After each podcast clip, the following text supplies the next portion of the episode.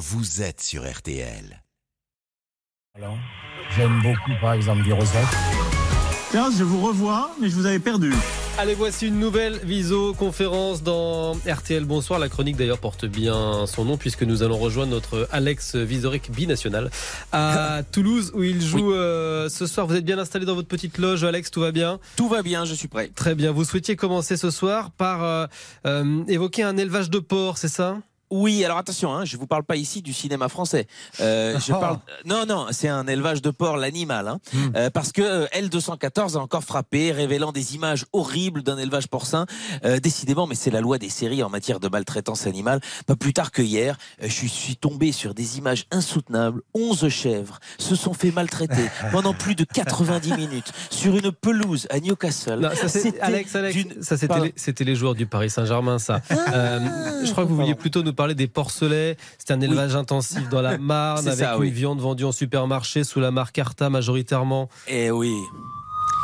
Vous aimez le jambon Vous aimez ce petit coup d'animal claqué au sol Vous aimez l'idée qu'il soit castré à vif et que régulièrement on leur coupe la queue Erta, le goût des choses simples. Vous avez tiré une larme à Marion. Euh, international désormais avec une autre nouvelle animalière, dites donc aujourd'hui. Commandeur, le berger allemand de Joe Biden, qui était connu pour sa fâcheuse tendance à mordre les gens, a dû quitter la Maison Blanche. Eh ben oui, ça c'est une triste nouvelle pour Joe Biden, puisque maintenant, si on retrouve des traces d'urine sur la moquette Oh. du bureau ovale, il ne pourra plus mettre ça sur ce pauvre chien mal dressé. Ah, elle était gratuite. Oui, oui, oui. Football à présent. Oui. Parlons de la Coupe du Monde avec cette improbable décision pour l'édition 2030. Elle sera organisée sur trois continents et six pays. Voilà, alors euh, ne commencez pas à me dire que c'est un sujet que je maîtrise pas parce que je suis belge et que donc la Coupe du Monde, Un on l'a jamais vue. Oui, ben voilà, hein, je préfère la faire moi-même. Euh, mais bon, non, là c'est incroyable. Ils veulent commencer la Coupe du Monde en Uruguay, au Brésil et en Argentine et la terminer en Espagne, au Portugal et au Maroc. Clairement, l'empreinte carbone, la FIFA s'en fout comme de sa première valise de cash. Euh, ou alors, je sais pas, ils pourraient pimenter hein, en jumelant la Coupe du Monde avec la Transat Jacques Vabre. Au moins, ça aurait du sens. Et je vais vous dire, ça, le pire, c'est que ça me choque pas énormément. Euh, je me pose surtout la question de qu'est-ce qui va se passer après? Est-ce qu'en 2034, on n'est pas à l'abri d'un projet Coupe du Monde à moitié dans le désert saoudien, à moitié dans l'Antarctique, avec une remise de la Coupe sur la Station spatiale internationale? Plutôt complètement dans le désert saoudien. voilà, ouais, peut-être. Mais oui, mais c'est, ça me semble un peu trop centré, si vous voulez. Euh, est-ce qu'en 2038, on jouera la première mi-temps au Japon, la deuxième en Colombie, si à prolongation, on file tous aux îles Tonga?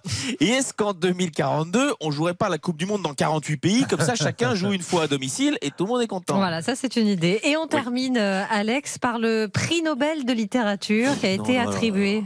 Euh, non, excusez-moi, mais euh, non, tous les jours on parle des prix Nobel, euh, c'est bon. Quoi. Euh, non mais euh, vous êtes contrarié, Alex? C'est pourquoi ça vous énerve? Non, c'est, je- moi je pense à la déception de tous les auteurs et autrices euh, dont le talent aujourd'hui n'est pas reconnu par le prix Nobel. Je pense par exemple au hasard, euh, au merveilleux livre L'histoire du suppositoire qui rêvait d'échapper à sa destinée, dont la suite va apparaître très prochainement. L'histoire du suppositoire qui visait la Lune. Une épopée quasi homérienne, écrite dans un style à la Chateaubriand, avec un sens du suspense euh, d'un Ouais. Stephen King, d'un Bernard Werber. Oui, mais sauf que ça, c'est vous qui l'avez écrit, euh, qui les avez écrits, ces livres, Alex?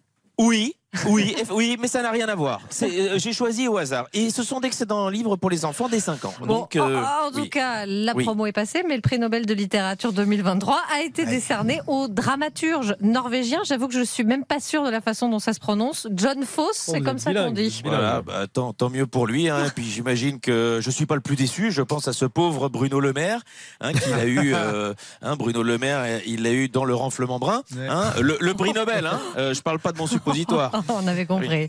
Oui, Euh, oui. John Foss, qui d'ailleurs s'est dit bouleversé hein, et, et quelque part effrayé. Bah oui, on peut le dire hein, que ça l'a. eh, Pardon, on peut le dire que le prix a laissé fausse sceptique. Voilà. Euh, alors oui. J'aime bien. Alors, est-ce que la question, oui, vais-je finir la semaine sur ce triste jeu de mots Euh, Oui. Mais grâce à moi, vous n'oublierez jamais le nom de ce Norvégien que vous ne connaissiez pas ce matin en vous réveillant. C'est vrai, c'est vrai.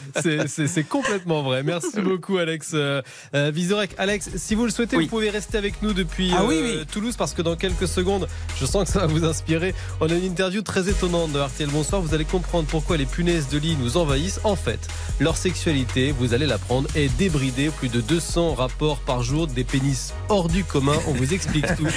Je, je témoignerai. Ah oui, on vous explique tout avec l'auteur à succès Bernard Werber qui a écrit sur le sujet. On était sûr que ça vous plairait. Julien Cellier, Marion Calais et Cyprien Sini.